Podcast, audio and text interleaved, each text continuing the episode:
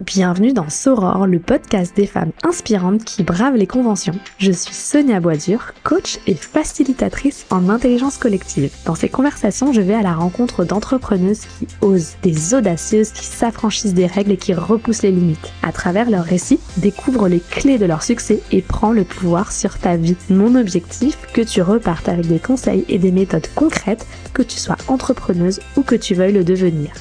Bienvenue dans Soror. Je suis Sonia Boisdur et je reçois des entrepreneuses audacieuses qui nous livrent leur parcours et qui te donnent un retour d'expérience concret pour que toi aussi tu réussisses dans l'entrepreneuriat.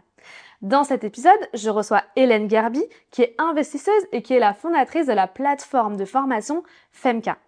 Avec Hélène, on parle de budget, d'investissement et d'éducation financière. Salut Hélène Salut Sonia Je suis hyper ravie de te recevoir euh, aujourd'hui dans ce nouveau numéro de Soror. Est-ce que tu peux nous dire qui tu es? Alors bah, moi aussi, je suis ravie d'être là. Merci beaucoup pour l'invitation. Alors bah, pour me présenter, je m'appelle Hélène Gardy, j'ai 31 ans et je suis entrepreneur et autrice puisque j'ai aussi publié un livre cette année, en tout début d'année. Voilà. Génial, c'est quoi comme livre? C'est un livre de développement personnel financier qui s'appelle Développer vos super pouvoirs financiers que j'ai coécrit avec mon associé et vraiment avec cette approche, enfin, proposer cette nouvelle approche des finances personnelles, avec cette volonté de réenchanter ce sujet, parce que trop souvent on met les finances personnelles dans le, un peu dans la case des choses un peu austères et, et, un peu embêtantes, pas très pas très excitantes. Mmh. Et du coup, on a eu envie de montrer que finalement, bah, les finances personnelles, ça peut être un sujet qui est un, sujet de développement déjà, et un sujet qui est plus épanouissant que, que ce qu'on peut penser et un sujet qu'on met bien trop souvent sous le tapis. Oui aussi. alors qu'il est euh, hyper important. Qu'est-ce qui t'a amené en fait à t'intéresser déjà au sujet? Souvent il y a des déclics et tout, on s'en est parlé un petit peu avant. Euh, et qu'est-ce qui t'a amené à entreprendre euh, dans, ce, dans cet univers-là? Oui, alors je pense comme beaucoup d'histoires d'entrepreneurs, moi c'est un, un, cheminement personnel. Et donc j'ai commencé à investir vers 24 ans à peu près quand j'ai commencé à travailler. Euh, un peu par goût du challenge au départ, parce qu'en fait, autour de moi, je voyais des amis, donc là, des hommes essentiellement, hein, investir. Et moi, euh, j'investissais pas parce que j'avais pas eu de culture financière hein, part mes parents, même pendant mes études. Enfin, vraiment, personne ne m'en a parlé. Et en fait, mon constat à ce moment-là, c'est de me dire, mais finalement, ils, gagnaient des salaires similaires aux miens, mais moi, j'avais pas du tout ce réflexe-là, c'est-à-dire que j'étais vraiment dans un comportement bah, de dépense essentiellement et un peu d'épargne. Euh, mais j'avais pas du tout ce comportement-là et je me rendais bien compte qu'on était en train de prendre des trajectoires différentes. Et donc ça, c'est comme ça que moi j'ai eu un peu ce premier, bah, justement, déclic de me dire, mais en fait, euh, j'ai envie de comprendre pourquoi est-ce que moi j'y arriverais pas? Euh, pourquoi est-ce que moi je pourrais pas creuser ce sujet? Et donc j'ai commencé euh, d'abord avec les marchés financiers, et puis euh, quelques années plus tard, et là c'est un autre moment, un autre moment, c'est 4-5 ans plus tard, j'ai eu envie de commencer à rejoindre des réseaux de femmes essentiellement pour des parce que j'avais des questionnements par rapport à ma carrière. Et en fait là j'ai eu un deuxième moment un peu de, prise de conscience où je me suis rendu compte que dans ces dans ces lieux dans ces instances où on parlait beaucoup d'empowerment hein, c'était aussi le grand moment de Lénine etc euh, et ben en fait on me euh, on nous parlait jamais d'argent. On parlait un peu de négociation salariale mais vraiment euh, de manière très limitée, mais jamais d'argent ou d'investissement. Et donc c'est à ce moment-là que j'ai vraiment eu, euh, j'ai vraiment réalisé à quel point c'était un sujet dont on ne parlait pas entre femmes et que finalement cette démarche que j'avais eue euh, pour apprendre à investir, euh, qui était assez complexe et solitaire, et ben en fait j'étais pas la seule à avoir ce problème-là. Ok, hyper intéressant. je vais rentrer, je vais poser une question un peu rentre dedans, mais à ton avis, pourquoi est-ce que spécifiquement dans l'univers des femmes, c'est un sujet qui est euh, bah, pas du tout présent. Mmh. Je pense que la première chose, c'est que euh, on a encore aujourd'hui une éducation genrée à l'argent. C'est-à-dire que même si euh, tu interroges dans la rue euh, des parents, ils vont tous te dire ah ben non, euh, non, non, non, il n'y a, y a, pas ça. On, on, éduque de la même manière nos filles et nos garçons. Dans les faits, d'ailleurs, il y a même des études qui ont été produites qui ont montré qu'il y avait des différences rien que dans l'argent de poche qu'on donnait aux petites filles et aux petits garçons, ah. avec un écart qui reflète, qui reflète pardon, quasiment l'écart salarial hein, qu'on retrouve. Donc c'est impressionnant. Euh, et au-delà de ça, c'est simplement dans, une manière d'être, dans une manière d'amener le sujet. Et en fait, euh, et ça, c'est Titu Lecoq qui en parle beaucoup euh, dans, dans, ses travaux. On éduque les garçons à être intéressés à l'argent, à être intéressés économiquement. On base toute la féminité sur le don. Donc en fait, c'est deux approches qui construisent euh, eh bien des rapports à l'argent qui sont fondamentalement différents. Donc ça, c'est la première chose, c'est l'éducation genrée à l'argent. Et puis la deuxième chose, ensuite, c'est ce que j'ai observé quand je te parlais bah, de ces réseaux de femmes, c'est que euh, on manque de lieux de socialisation autour de l'argent pour les femmes. Alors mmh. Euh, pour les hommes, il y en a qui sont créés bah, à l'initiative d'autres hommes, hein, qui vont se retrouver que, alors c'est pas des boys club au sens voilà un club secret, etc. Mais c'est plutôt aujourd'hui c'est des espaces digitaux, c'est-à-dire des conversations où ils en parlent entre eux. C'est même simplement ouvrir la conversation à deux. Et en fait, tu vois, moi je l'ai observé bah, avec mon mari où lui je vois que bah, ses, ses, amis, ses potes, ils, en parlent. Enfin, ils se partagent les bons plans entre guillemets, hein, parce qu'on en reparlera. Il n'y a pas réellement des bons plans en matière d'investissement, hein, mais en tout cas, ils se partagent leurs apprentissages Chose que nous, on fait pas du tout. On n'ouvre pas du tout cette conversation-là. Donc, en fait, ce tabou qui est entretenu entre femmes sur le sujet de l'argent nous dessert profondément ça, le dessert euh, d'autant plus quand on est entrepreneuse mmh. et qu'on est dans une, dans, dans, une dynamique où on est amené à se vendre aussi, hein, et du coup à quelque part à placer un prix sur la valeur de son travail. Est-ce que ça, c'est un sujet qui, euh, je sais que vous accompagnez hein, chez FMK euh, mmh.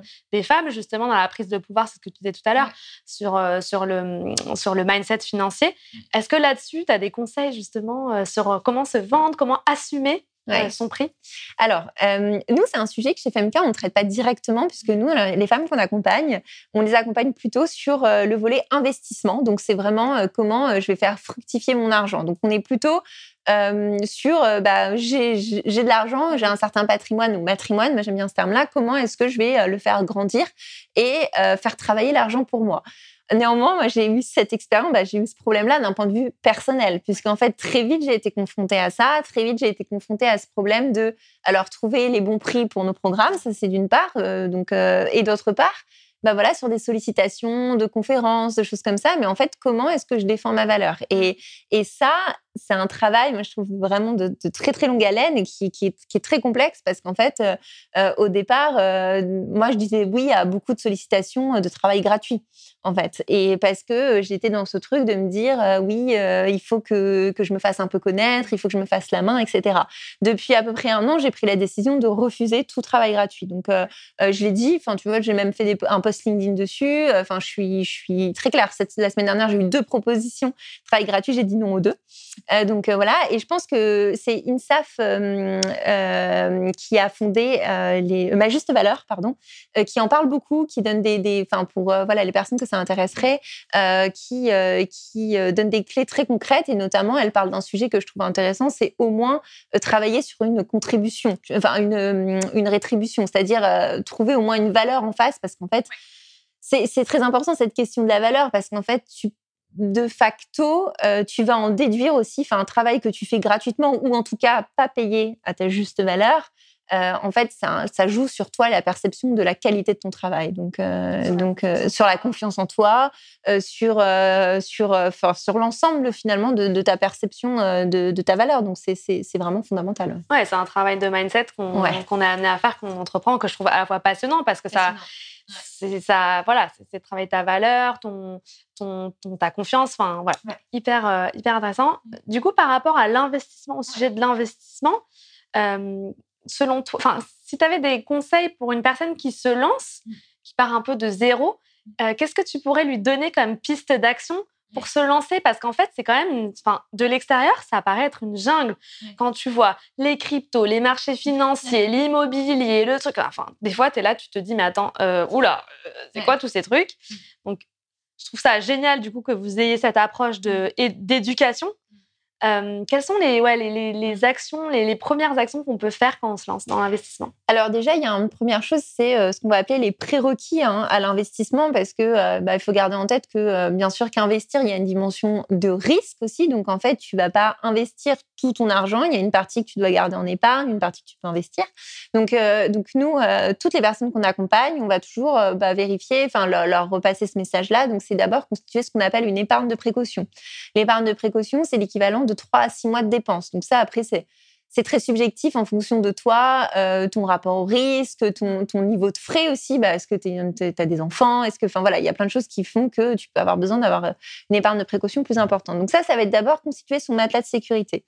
Ensuite, euh, la deuxième étape, moi, ce que je dis souvent aux personnes aussi qu'on accompagne, c'est euh, se poser la question euh, du pourquoi, en fait. Pourquoi tu as envie d'investir? Et c'est le fameux, un peu, le golden circle de, de Simon Sinek, c'est vraiment de se revenir à ce qui te motive profondément. Et le pourquoi, il y a deux dimensions.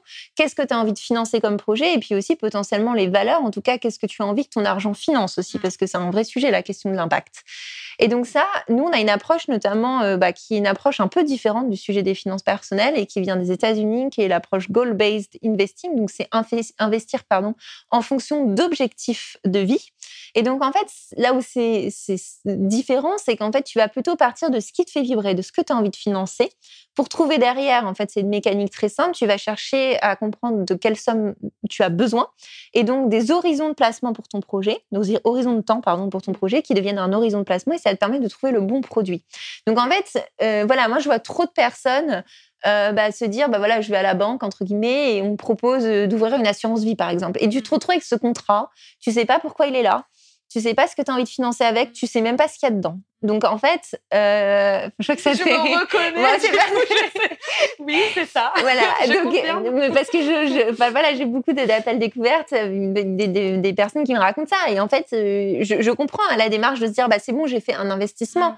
Mais en fait, avec ce type d'investissement, ça va être très très dur de rester motivé parce qu'en fait, tu sais pas à quoi il sert.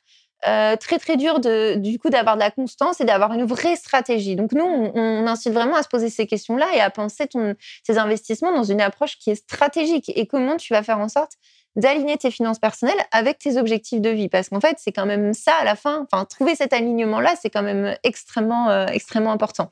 Et puis, dernier point, euh, se former. Enfin, je pense que c'est, enfin voilà, partir comme ça sur un produit alors qu'en en fait, il existe, bah, tu l'as dit toi-même, hein, une, une, variété de produits donc, c'est très, très important de, de vraiment euh, avoir une compréhension déjà, une cartographie de ce qu'il existe pour comprendre bah, ce qui te correspond à toi. Parce qu'en fait, les investissements de ton voisin, de ta voisine, ne sont pas tes investissements à toi forcément, euh, pas avec forcément le même rapport au risque, les mêmes horizons et les mêmes projets à financer.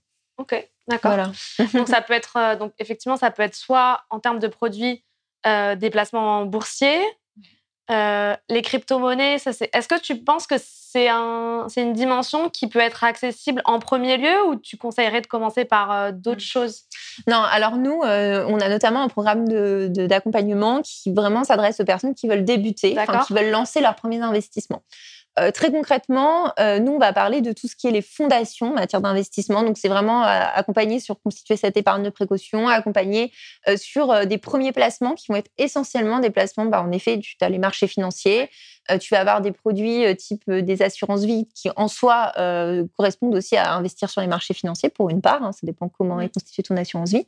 Et puis, il va y avoir des options dans l'immobilier, par exemple. Voilà. Mais tout ce qui va rentrer dans, dans, les cryptos ou du private equity, par exemple, quand tu investis dans des startups, tout ça, euh, c'est ce qu'on met dans la catégorie, dans les finances personnelles, on met ça dans la catégorie exotique. Donc en fait, c'est sympa parce que ce qui est cool, c'est que c'est sexy, ça donne envie, tu vois, c'est quand même plus cool que l'assurance vie.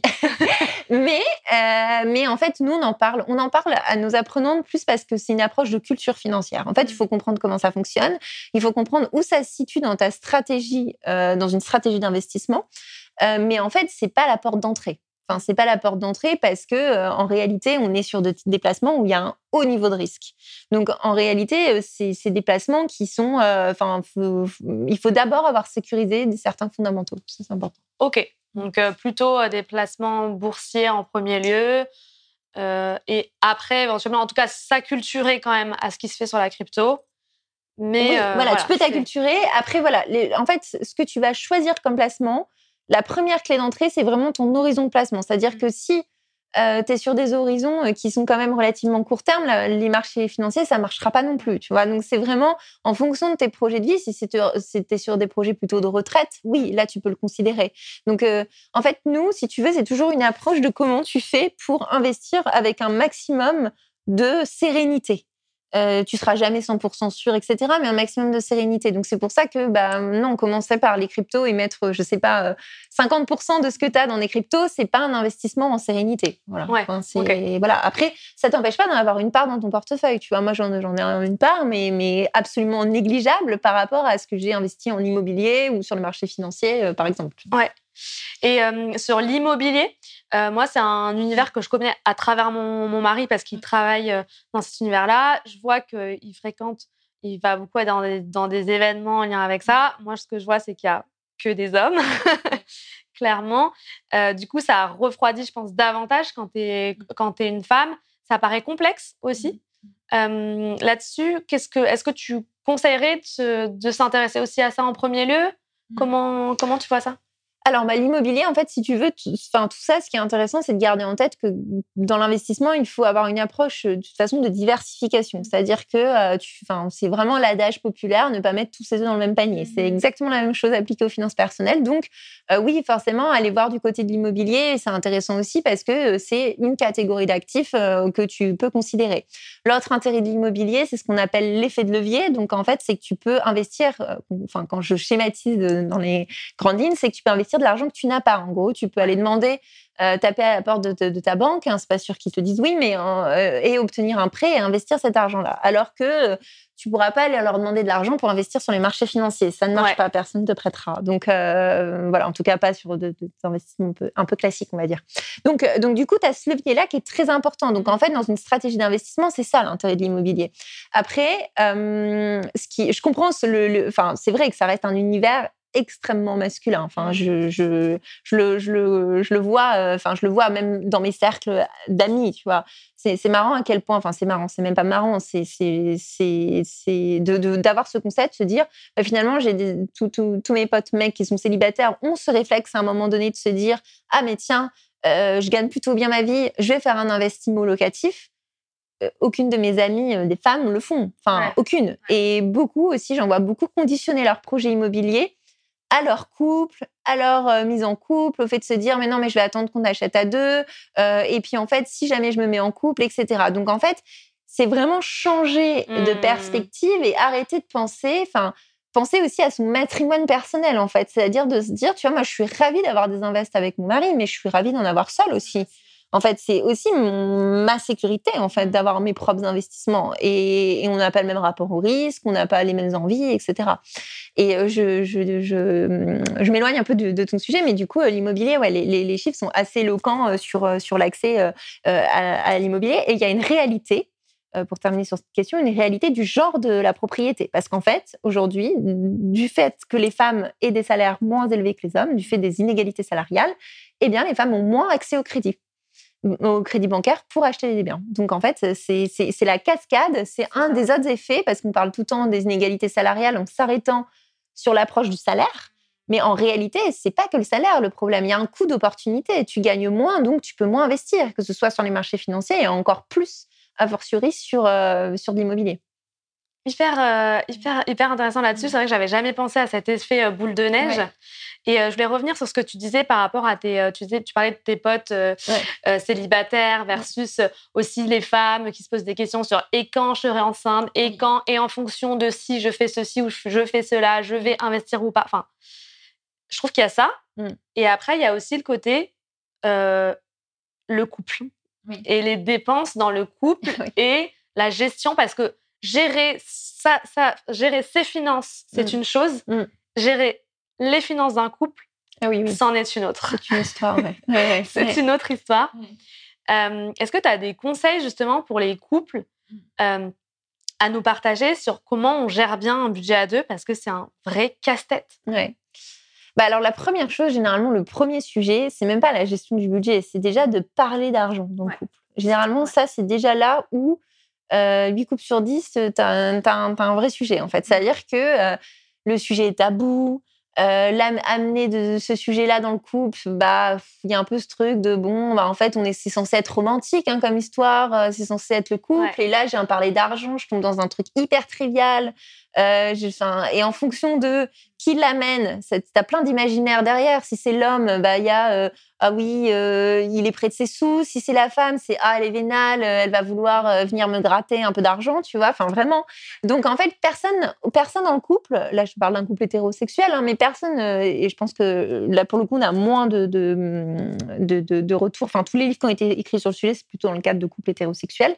Mais à chaque fois, tu as ce truc vraiment où chacun a peur d'être dans un dans un rôle en fait en, Mmh. parlant de ce sujet. Donc déjà, premier premier truc, réussir à parler d'argent. Enfin déjà ça c'est un énorme, enfin c'est déjà un énorme pas. C'est la moitié du chemin. Voilà, bah oui, bah oui. En fait, faire des, euh, j'ai une copine qui raconte ça, qui dit qu'elle fait des points financiers dans son couple, et en fait c'est hyper sain. Enfin, tu vois, d'extérieur, les gens vont vous dire va en faire, euh, etc. Mais en fait c'est ultra sain. Deuxième point, généralement là où le bas blesse, hein, c'est la répartition euh, dans le couple, c'est-à-dire la contribution. Est-ce que tu es.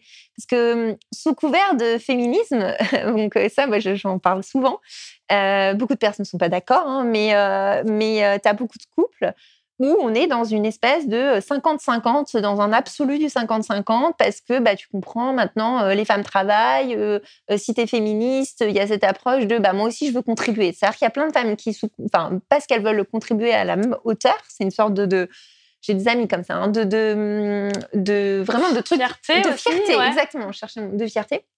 Et donc, du coup, tu es sur du 50-50.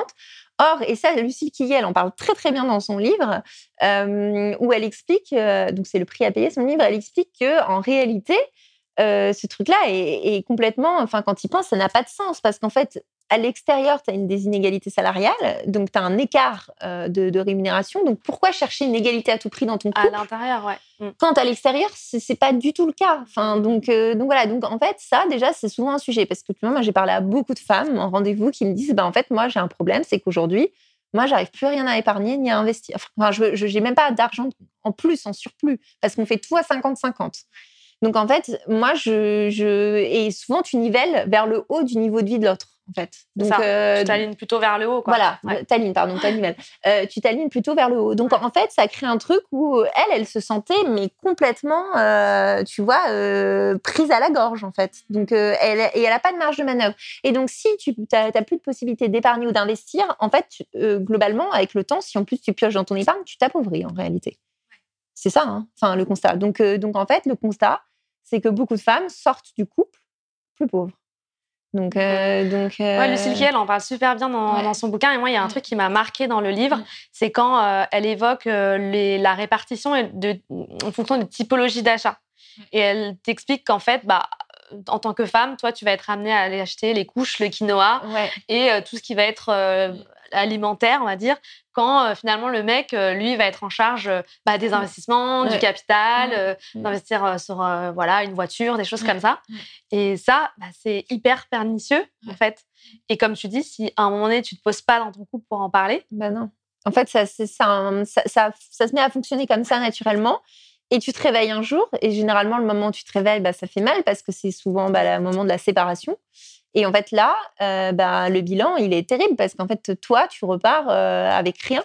Enfin, donc, euh, donc voilà, je vois aussi beaucoup de scénarios où bah, il y en a un, généralement une qui vit chez son conjoint, qui lui a un appartement dont il est propriétaire et qui lui paye Mm. le loyer. Ça, c'est un scénario, c'est compliqué, très très compliqué, parce qu'en fait, toi, tu n'es pas en train de créer ton propre patrimoine, matrimoine. En fait, je pense vraiment, enfin, mon point de vue, c'est que euh, c'est pas être égoïste que de vouloir constituer son propre euh, patrimoine ou matrimoine. Enfin, c'est pas être égoïste, c'est c'est juste du bon sens en fait, en réalité. Euh, et je pense qu'on devrait, dans le couple, les deux devraient pouvoir avoir ce, cette même liberté de le faire. Euh, Parce que, euh, parce qu'en fait, euh, surtout après, si tu viens sur des considérations quand tu as des enfants, beaucoup de femmes qui font des concessions sur bah, leur salaire, sur leur temps de travail, etc. Donc en fait, elles, elles font que des concessions financières en permanence. Et donc, oui, penser à soi, se dire, bah oui, moi, je veux pouvoir faire mes propres invests, euh, oui, c'est c'est audible, je pense.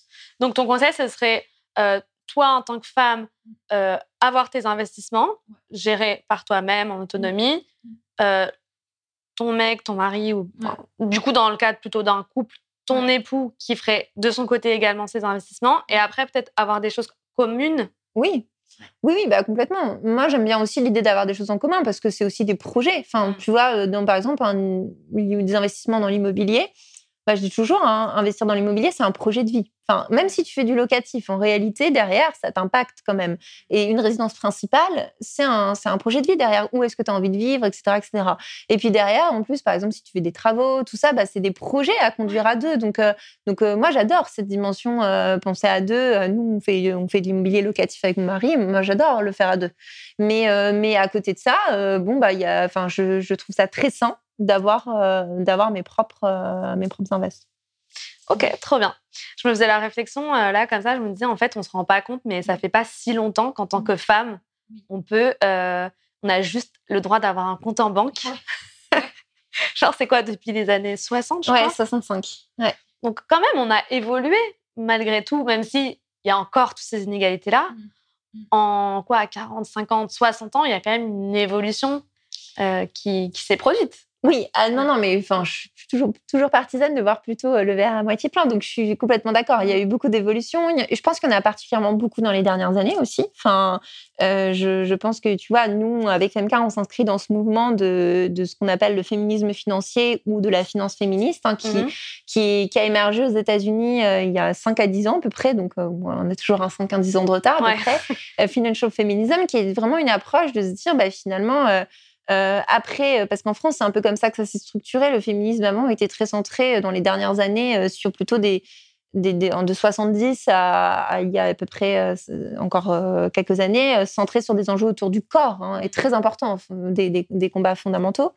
mais, mais moi, je pense que l'argent, c'est la prochaine bataille en, en l'occurrence, parce que n'atteins pas une égalité, euh, une égalité euh, femmes-hommes euh, sans égalité économique. C'est pas possible. Donc, donc, donc oui, oui, il y a beaucoup de choses qui sont faites. Après, ça dépend comment tu le regardes. Et, et je pense qu'il faut aussi garder en tête que qu'il y a beaucoup de choses qui jusqu'à présent étaient surtout impensées en fait. Mmh. Donc en fait, on s'en rendait pas compte. Typiquement les violences économiques, on commence à en parler davantage, mais jusqu'à présent, c'était impensé. C'était même pas pensé comme donc, pour rappeler, les violences économiques, hein, c'est le fait de contraindre financièrement euh, quelqu'un, notamment généralement, c'est dans le cadre du couple. Donc, ça passe par euh, tout simplement euh, des, actes comme contrôler les dépenses hein, de son mari ou de sa femme ou de son conjoint ou conjointe. donc, ça, c'est de la violence économique. Et en fait, avant, vu qu'il n'y avait pas un nom qui était réellement posé dessus, on ne se rendait même pas compte que ça existait. Donc, donc c'est aussi ça hein, le sujet. Donc, donc oui, ça évolue. Après, les chiffres sont pas non plus si encourageants que ça. Quand on regarde les inégalités salariales, ça, enfin, depuis dix ans, euh, ça s'améliore pas en fait. Donc, euh, donc, je pense que en termes de prise de conscience, oui, mais dans les faits, en termes d'action, euh, il y a encore du travail. Ok, d'accord. Et justement, ça m'intéresse vachement de savoir chez, Fem, chez FEMCA ce que vous proposez en fait en termes d'accompagnement. Mmh. Alors donc nous, on fait de l'éducation financière chez FEMCA. Donc c'est vraiment une approche où notre conviction, c'est qu'on devrait toutes et tous avoir vraiment un socle de culture financière euh, pour euh, bah, être armé dans la vie, en fait, tout simplement. Parce qu'en fait, euh, avoir une bonne culture financière, c'est aussi ce qui te permet de prendre des décisions éclairées dans ton quotidien. En fait, les finances, l'argent est partout. Donc, c'est très important. On est dans une société extrêmement monétarisée, donc c'est très important d'avoir cette compétence-là. Moi, je considère vraiment que ça rentre dans le champ des compétences. Et donc, donc nous, on fait de l'éducation financière. On a un angle qui est euh, centré, euh, donc euh, on s'adresse aux femmes, mmh donc parce que on a cette volonté vraiment de démocratiser l'investissement pour le rendre accessible à plus de femmes et de, de contrer ce qu'on appelle le gender investing gap, qui a pas de traduction au français. C'est quoi, hein. c'est gender? Investing gap investing ah, Voilà. Donc, tu as le gender pay gap euh, pour euh, les inégalités salariales et le gender investing gap pour les inégalités. Donc, moi, je le traduis en inégalité d'accès à l'investissement. Et donc, euh, pour donner des chiffres, on est à peu près sur 23% des femmes qui investissent en France versus au moins 37% des hommes. Et je pense qu'en réalité, l'écart est plus grand que ça. ça, c'est les chiffres de la BPI. et ça fait que deux ans qu'on a des chiffres. Hein. Avant, il y avait zéro chiffre zéro data. Euh, donc, euh, notre, sujet, c'est de, de, lutter contre ça, de faire en sorte que, on pas forcément 50-50, mais en tout cas que la participation à l'investissement et donc, de facto, la participation à l'économie soit quand même bah, plus, euh, plus partagée, voilà, plus égalitaire.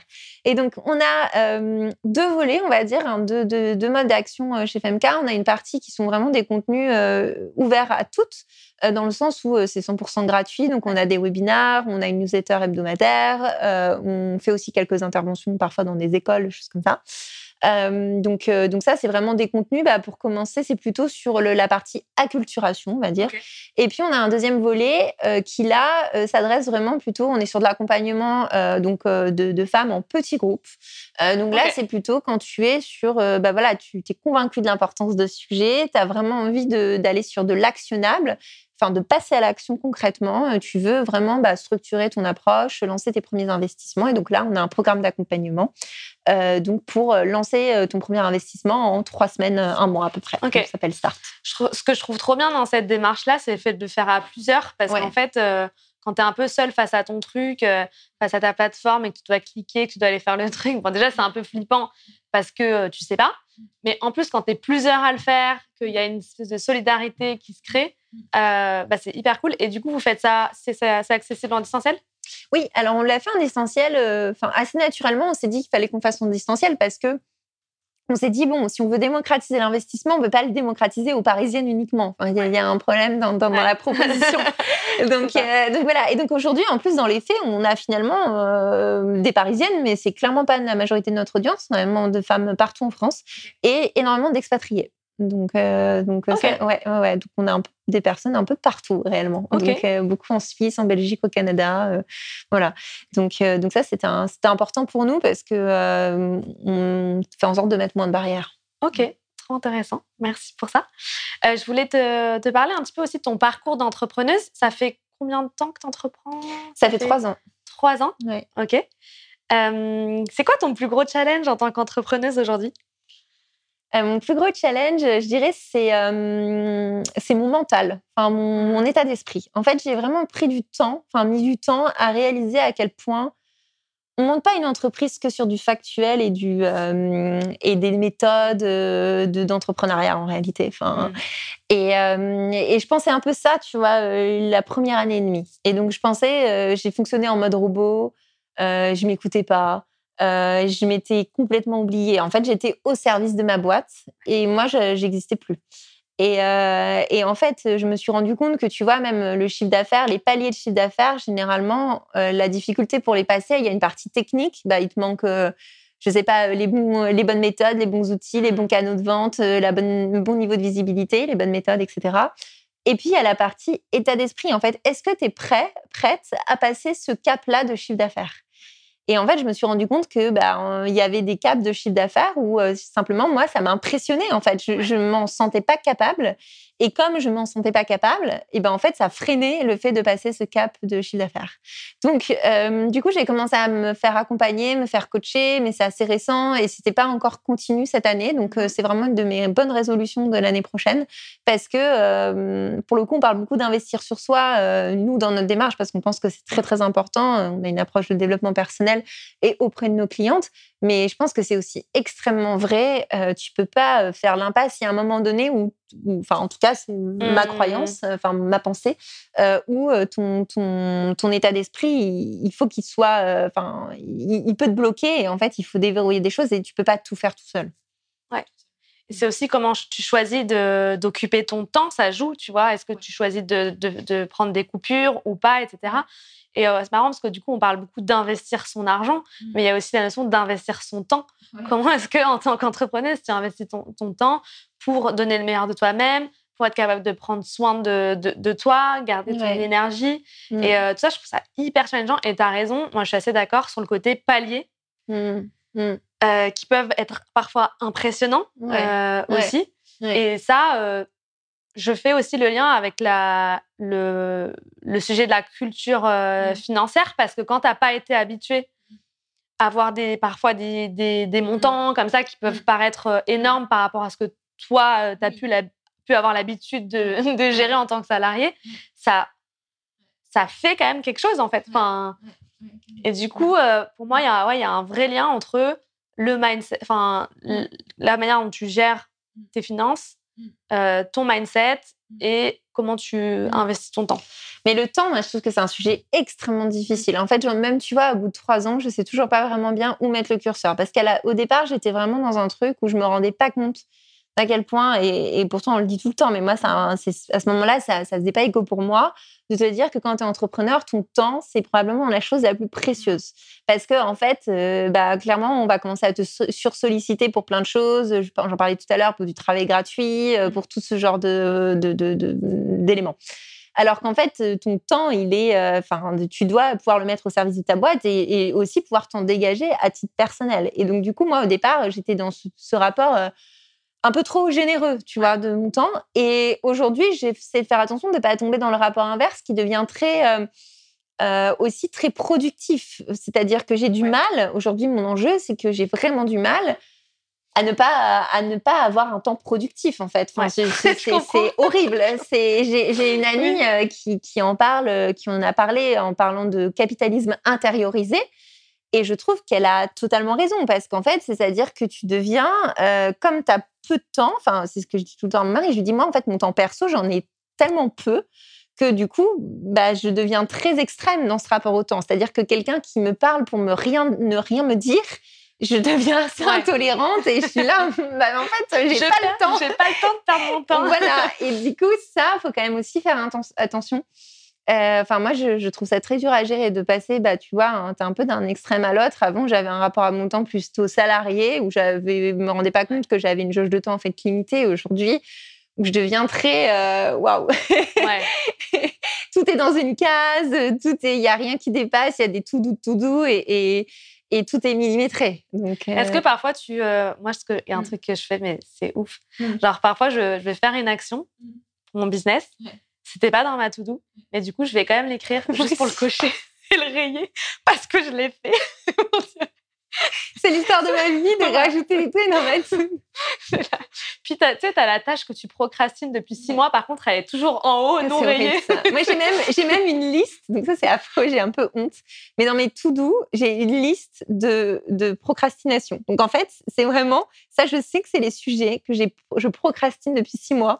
Et c'est dans mon Notion, c'est une, partie, tu vois. Et parfois, j'y vais dessus et je me dis, ah, et je me dis, bon, allez, aujourd'hui, tu t'attaques à ta liste procrastination. Et en fait, je vais dessus et je me dis, ah non, mais en fait, c'est affreux et j'arrive pas. Et je retourne. Est-ce que tu délègues un petit peu? Ouais, on a commencé, euh, on a commencé avec mon associé à déléguer depuis euh, depuis 7-8 euh, mois à peu près. Ok. Donc donc ça, enfin moi, en fait, j'ai zéro difficulté à déléguer. Enfin, je suis pas du tout dans ce truc de oui, si c'est pas moi qui le fais, c'est moins bien, blablabla. Moi, je suis pas j'ai pas de problème. Euh, surtout que en fait la délégation aujourd'hui on travaille avec des freelances donc en fait généralement ils sont meilleurs que nous dans leur domaine hein, donc euh, donc en fait c'est plutôt cool.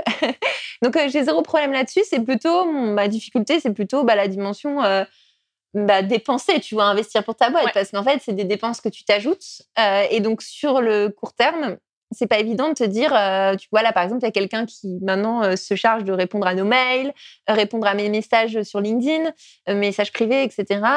parce que je commence à avoir beaucoup et que en fait ça me prend du temps de répondre à tout ça. Enfin, en fait, je n'arrive plus à le faire. Et et, et c'est vrai qu'à court terme, tu, parfois je me dis oui, je suis un peu diva, tu vois. je me dis bon, en vrai, quand même, mes messages, c'est peut-être abusé de déléguer ça. Et en fait sur le long terme, c'est vraiment réussir à répondre à cette question de où est-ce que j'apporte le plus de valeur à ma boîte. Et en fait, euh, moi, je trouve ça hyper dur au départ parce qu'en fait, ça nécessite d'avoir fait un travail avant, qui est aussi un travail fondamental de comprendre tes zones de talent, de savoir euh, où est-ce que, alors, t'es pas irremplaçable, mais où est-ce que tu es particulièrement fort ou forte? Euh, et, ça, je trouve que quand tu as été salarié avant, c'est hyper dur. Parce que quand tu es salarié, on t'apprend pas ça. Enfin, on te, on te pousse pas à, comprendre tes zones de talent, on te pousse à comprendre où est-ce que tu dois t'améliorer. Hmm. Mais en fait, jamais on te répète à quel point tu es doué dans tel domaine. Et moi, euh, enfin, franchement, c'est l'entrepreneuriat qui m'a permis d'avoir des réalisations sur mes zones de talent et de surtout de réussir à le dire aujourd'hui sans me sentir, euh, sans me dire ah mais pour qui tu te prends, tu vois? L'assumer, ouais. Ouais, l'assumer et de dire bah là-dessus je suis hyper forte. Mais en même temps, je sais aussi là où je suis hyper mauvaise. Tu vois. Mmh. Mais bah, c'est très bien de le savoir et de pouvoir le déléguer. Ouais. Voilà. Mmh. Mais c'est vrai qu'il y a le sujet de l'investissement euh, des finances personnelles. Et après, il y a aussi, quand tu es entrepreneuse, le sujet d'investir dans ta boîte. Ouais. Et mmh, moi, je sais que l'un a débugué l'autre aussi. tu vois, le fait, euh, en tant qu'entrepreneuse, de me dire, bah, en fait, là, j'arrive à un seuil où euh, je dois investir pour continuer à faire fructifier, faire la croissance. Et du coup, à avoir été confrontée à le faire là, bah, ça m'a débugué un truc dans le perso aussi, euh, qui m'a fait me dire, OK, bah, si je suis capable de le faire là en tant qu'entrepreneuse, je suis totalement euh, à même de le faire aussi euh, en perso. Quoi. Ouais, ouais, bah, ça me surprend pas, tu vois, nous, sur les personnes qu'on accompagne, une grande partie sont des entrepreneuses ou des indépendantes, parce qu'en fait, justement, enfin, je le vois, tu vois, la prise de conscience de l'importance de ce sujet, elle est beaucoup plus forte chez elles pour plein d'enjeux, parce qu'elles savent qu'elles doivent préparer leur retraite, etc. Mais aussi parce qu'elles ont un rapport à l'argent, un rapport à ces sujets qui est différent, parce qu'en fait, toute la semaine, elles sont quand même le nez dans leur, euh, dans leur chiffre de boîte, et du coup, euh, euh, il y a quand même ce, truc de se dire, bah, en effet, tu passes des caps pour ton business, Et tu vois, encore hier, j'étais en discussion avec une, personne qui me disait, bah, en fait, je me rends compte que je passe des caps pour mon business, je suis capable d'investir de, pour ma boîte, mais je me rends compte que moi, je me suis oubliée, je me suis laissée sur le côté. Donc, je, ouais, ouais je, le vois beaucoup. Ouais. Mm. Ok, trop intéressant. Est-ce que gérer un budget perso et un budget de boîte, c'est la même chose, c'est les mêmes mécaniques, ou tu dirais qu'il y a une différence? Mmh, Moi, je ne gère pas pareil. Euh, après, je pense que c'est parce que c'est les, les masses. Enfin, sur, pour le coup, la boîte, on est quand même sur quelque chose d'un peu plus macro. On a des choses qui sont récurrentes tous les mois. Euh, c'est plus, euh, on définit en fonction de, aussi d'une stratégie, etc. Euh, après, personnellement, j'ai une méthode de budget, mais qui est plus, bah, justement, tu vois, je te parlais tout à l'heure du goal-based investing. Bah, il y a l'équivalent pour le budget, un goal-based budgeting. Donc, moi, c'est aussi cette approche-là où, en fait, tous les mois, je m'assure que finalement, mon, argent va dans le sens, enfin, va financer les projets qui me tiennent à cœur. Donc ça, c'est la priorité. Enfin, première des priorités, c'est d'abord épargner, investir, parce que je dis toujours que tu vois, euh, euh, ton épargne, ton investissement, c'est ta rémunération à toi, en fait, ta seule vraie rémunération, puisque tout le reste, tu consommes, donc tu le redonnes aux autres. Donc en fait, ton toit et ton toit futur, euh, c'est ton épargne et ton investissement. Donc première étape, moi, c'est ça. Ensuite, c'est toutes les choses vraiment des projets que j'ai envie de financer. Et puis après, je priorise sur mes envies et qu'est-ce que j'ai envie de m'offrir, etc. Parce que généralement, la wishlist de ce que j'ai envie d'acheter est plus longue que ma capacité à le payer. Donc ok, donc tu découpes comme ça en morceaux et sur ta boîte, après, ça va être euh, Ouais, non, c'est plus, euh, c'est plus en fonction de nos enjeux. Bah, déjà, euh, déjà bon, bah, hum, on part plutôt du, du, BP, du business plan, et ensuite, et ensuite on split en fonction de, bah, des, périodes de, de nos gros invests du moment, etc. C'est plus fonctionnement comme ça. Je trouve ça assez dingue, mais genre en trois ans, tu es devenue entrepreneuse, enfin, qui a l'air quand même super calée. Enfin, franchement, je trouve que c'est le projet incroyable. Merci. Euh, en si peu de temps, euh, tu as, vachement vite euh, décollé, en fait? Ouais, je, enfin, je sais pas, c'est marrant parce que tu vois, c'est drôle, les perspectives. Moi, j'ai l'impression que ça, ça, a pris trop de temps. Ouais. Donc, tu vois, c'est drôle. je pense que, tu, enfin, ces trois années, tu vois, la première année, elle était très, très exploratoire. J'étais, au départ, j'étais seule sur le, sur le projet. Euh, et surtout, bah, on sait qu'on en parlait un peu avant off. Euh, moi, je bossais en grand groupe, donc je connaissais rien, mais rien du tout à l'entrepreneuriat. Quand j'y repense, je me dis, mais c'est honteux. Je savais même pas ce que c'était un MVP. Enfin, tu, enfin, vraiment, j'avais zéro bah, notion. pareil, Voilà, donc je débarquais dans le truc. Euh, donc la première année, moi, ça a été d'abord énormément de découvertes, etc. Donc euh, concrètement, euh, on a fait du chiffre à la fin de la première année. Donc ça a mis du temps. Si demain je devais relancer une boîte, je ne mettrais pas autant de temps avant de, de, pouvoir, de pouvoir bah, avoir des clients parce que c'est quand même le nerf de la guerre. Hein. Tu as mis 12 mois à avoir tes premiers clients ça? Un peu moins, 10. 9-10 mois. Ouais, parce que bah, j'ai mis 10 mois à lancer un produit. Ok, la formation. Voilà, le premier programme. premier programme de mais, formation. Mais après, en revanche, ce que j'ai quand même fait de manière plutôt stratégique, c'est que j'ai construit une communauté pendant ces Ok.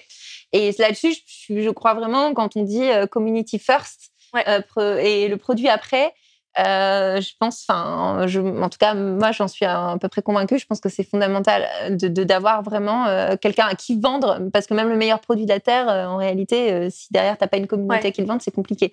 Donc la première année, elle était très, voilà, très, très comprendre l'investi, enfin le, le, pardon, l'entrepreneuriat. Euh, aussi euh, commencer à tisser un réseau, euh, m'orienter dans cet univers-là. J'ai rencontré aussi mon associé, du coup, avec qui on a pu commencer à structurer les choses et sortir le premier programme. Donc, donc voilà. Et puis après, ça a été la deuxième année, ça a été très très opérationnel. on a eu le livre à écrire aussi en parallèle, donc c'était assez intense. voilà. Et surtout, nous, je pense qu'il nous a fait beaucoup accélérer, c'est de se faire accompagner, en fait. D'accord. donc, donc on s'est fait accompagner assez, enfin presque tout le temps, en fait, on continue. D'abord dans des incubateurs, ensuite via des agences euh, plutôt euh, growth ou très spécifiques euh, qui nous ont fait nous aider à faire vraiment des diagnostics de business, comprendre vraiment nos vrais problèmes. Et donc aujourd'hui, on a gardé cette méthode avec des experts ou des expertes qui nous accompagnent sujet par sujet pour vraiment, bah, parce que c'est vraiment une vision. Enfin, nous, on pense notre entreprise vraiment comme un système.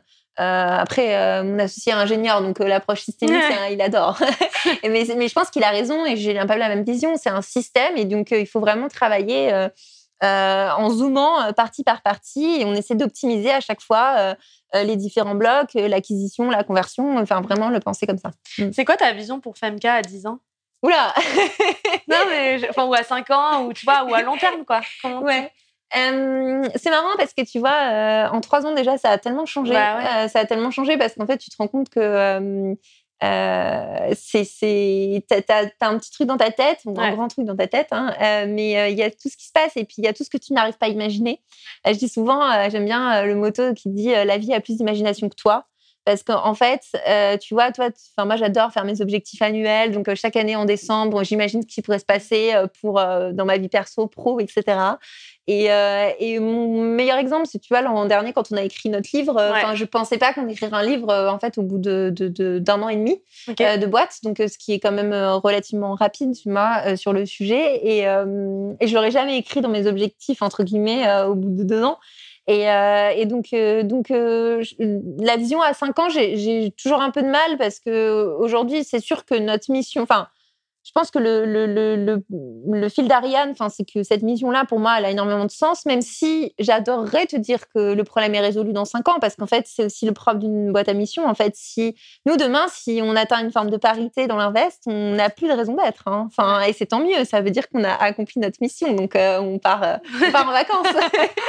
Mais euh, non, blague à part, donc je pense que ce sera toujours ce même fil d'Ariane. Après, je pense que tu as tu as plein de manières de le résoudre, ce problème de l'accès à, l'investissement ou plus globalement de l'égalité économique femmes-hommes. Parce que moi, enfin, tu vois, on parle d'accès à l'investissement avec FemK, mais même dans mes engagements personnels, mes prises de parole, mes conférences, etc., je suis plutôt, enfin, je travaille sur un spectre un peu plus large hein, de l'égalité économique. Euh, et donc, il y a plein, il y a plein de, modalités. Ça peut être, euh, tu vois, nous, on pense à un moment donné, pourquoi pas un think tank qui permet aussi d'avoir plus de data sur le sujet. Euh, pourquoi pas une verticale qui est plus fintech, c'est-à-dire vraiment, bah, une fois que tu as une communauté de femmes qui, en fait, ont appris à investir, bah, pourquoi pas proposer des opportunités d'investissement qui, qui sont pertinentes, qui vont dans le bon sens, etc.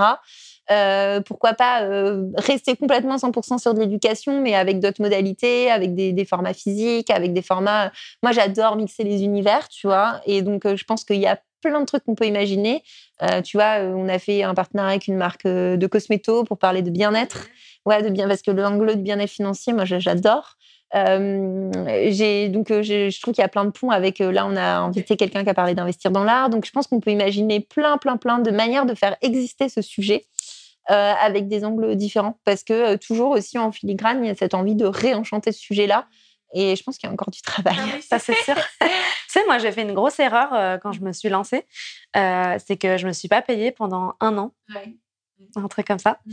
Et il y a un moment où ça a été, genre, franchement, chaud parce que je me suis retrouvée avec une trésor perso qui était vraiment, qui commençait à s'amoindrir. Et en fait, après coup, je me suis dit, mais pourquoi j'ai fait ça? Enfin, pourquoi à ce point-là, je me suis mis de côté mmh. et j'ai fait passer ma boîte en premier, mmh. tu vois. Mmh. Et ça, c'est une erreur que je referai plus. Et du coup, je pense que c'est important de le dire, tu vois. Ouais, c'est vrai. c'est dire, bah, en fait, c'est pas parce que, oui, c'est important de se constituer une trésorerie dans son entreprise, mais c'est aussi fondamental et j'ai envie de dire même prioritaire euh, de, de, se rémunérer parce que tu n'es pas l'esclave de ton entreprise. et aussi, euh, c'est une manière, euh, tout simplement, bah, juste de se donner la motivation aussi et l'envie de, de, continuer. Donc, je pense que si je l'ai fait, je suis peut-être pas la seule.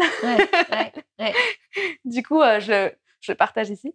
Mm. Euh, mais en tout cas, je trouve que hum, cette mission que vous donnez là, elle est franchement hyper. Euh, moi, je, je, je, je, suis hyper impressionnée et ça me donne d'ailleurs vachement envie de, de voir ce qu'il y a derrière vos programmes, d'aller un petit peu plus loin. Ouais, alors sur le fait de se rémunérer, moi je suis 100% d'accord avec toi. Et en fait, c'est quelque chose, tu vois, j'ai été dans beaucoup d'incubateurs euh, qui s'adressaient à des femmes. Et en fait, je me rends compte, euh, je, alors j'ai pas zéro chiffre à l'appui de mon propos, hein, mais euh, je me demande si c'est pas un comportement qu'on voit plus chez les femmes quand même. Enfin, en tout cas, moi, empiriquement, c'est ce que j'ai observé.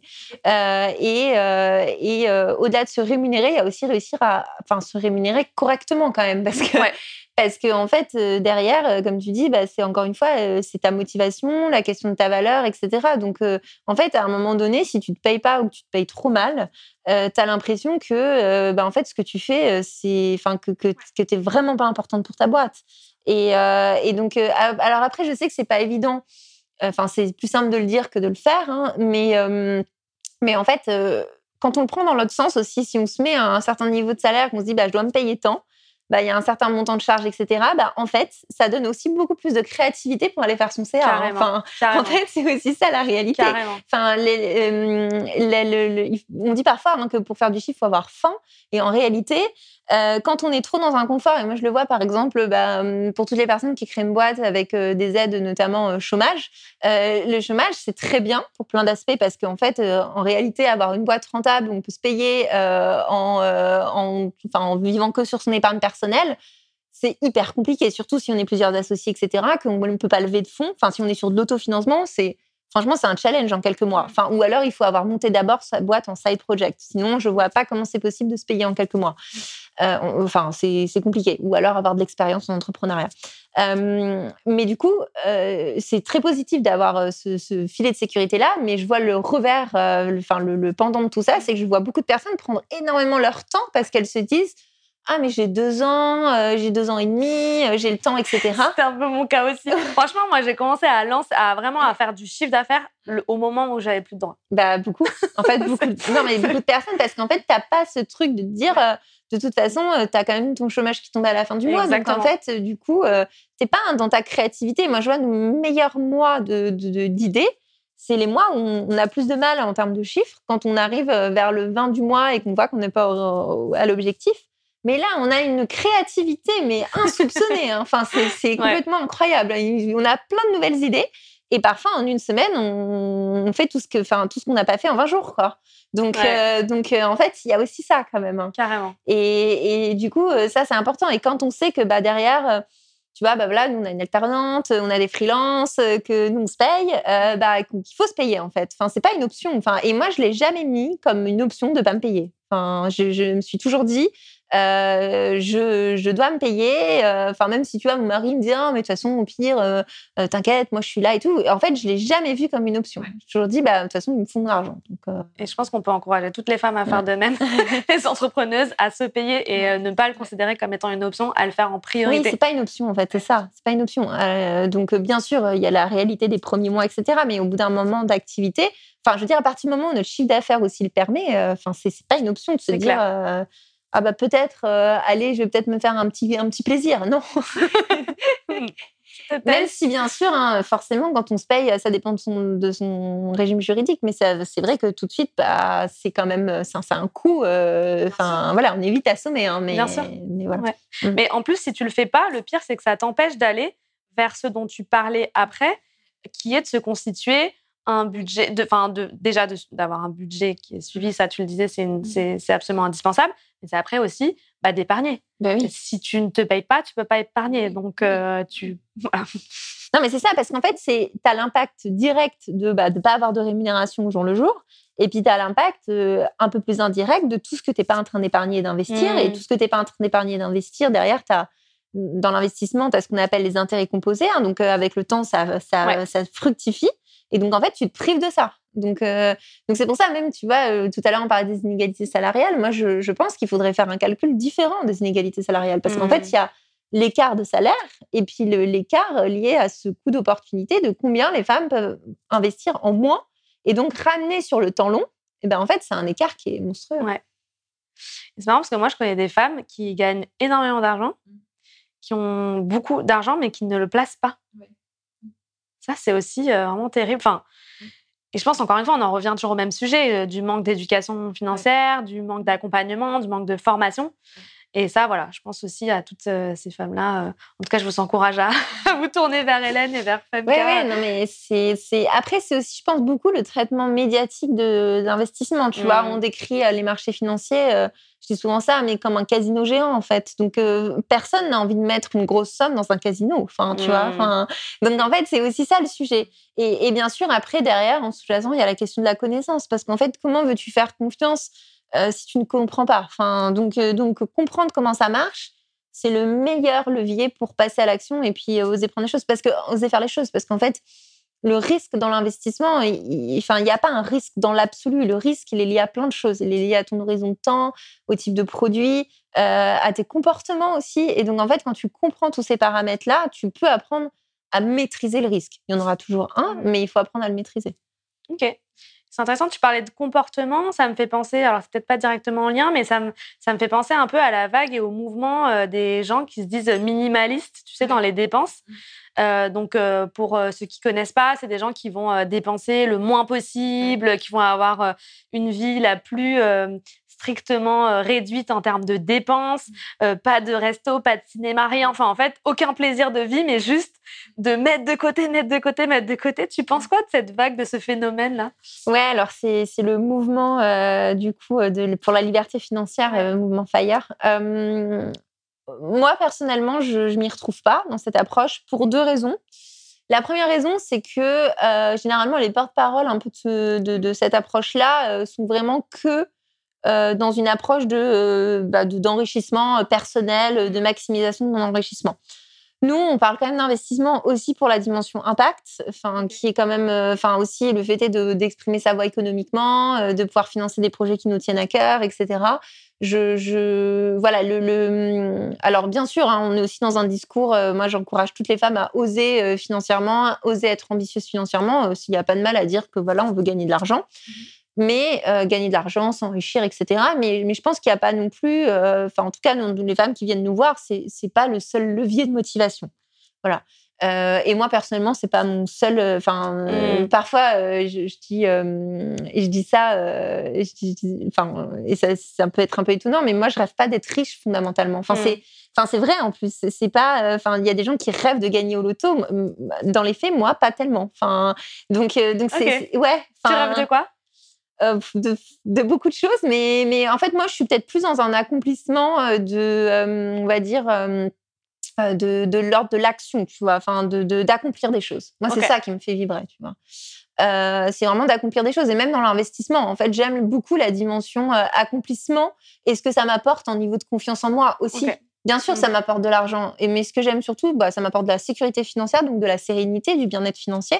Mais surtout, ça m'apporte de la confiance, de la fierté aussi. Donc ça, je trouve ça important. Et du coup, le discours qui est que centré sur la richesse, mm bah en fait, je trouve que c'est manquer tellement de choses. Tu vois, moi, je, parle souvent des avantages extra-financiers à investir. Il y a l'avantage financier, mais il y en a d'autres. Et, c'est un peu euh, trop simpliste, je trouve, comme démarche, enfin, comme, approche de, de, tout ce que ça peut nous apporter, euh, cette démarche de prendre en main ses finances personnelles. Première chose. Et puis, deuxième chose, voilà, euh, de, finir à manger des pommes de terre tous les jours parce que tu veux devenir riche demain. Alors euh, oui, moi je suis plutôt pro l'action euh, pense à toi demain. Enfin, c'est vraiment l'approche qu'il faut avoir dans l'investissement. C'est pas, c'est, penser que, enfin, ton futur toi, il est pas si loin que ça. Hein. Mmh. je suis 100% d'accord.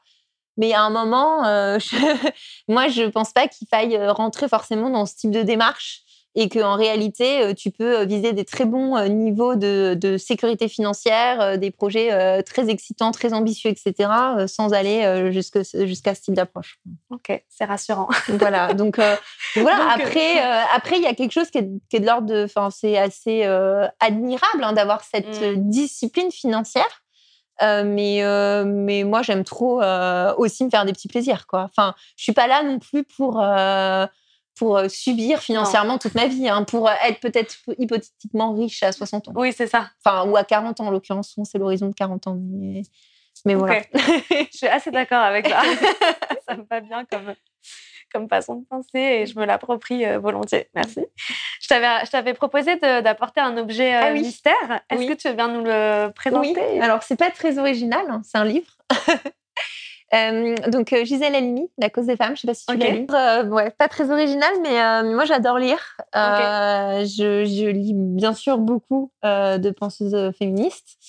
Puisque ça m'a aidé à structurer ma pensée, à structurer ma vision sur le sujet. Et, et Gisèle Halimi, j'ai une, affinité particulière. Elle est parmi justement bah, les, féministes, parmi les premières à avoir justement euh, parlé de ce sujet de l'importance de, l'émancipation économique hein, et son parcours personnel aussi, euh, elle en parle énormément. Enfin, c'est vraiment euh, quelque chose d'important. Après, dans son approche à elle, à l'époque, j'ai envie de dire, l'émancipation économique, c'était essentiellement avoir un salaire, qui était bah, à cette époque-là, voilà, et qui est toujours vrai. Hein. mais, mais moi, ce que je dis, c'est que c'est pas suffisant. Voilà. que c'est aller un peu plus loin encore. ok, génial. Bah, écoute, très belle référence euh, mm. que je vais me procurer. Euh, où est-ce qu'on peut te retrouver, euh, Hélène? Oui, alors bah, sur LinkedIn, je poste tous les jours.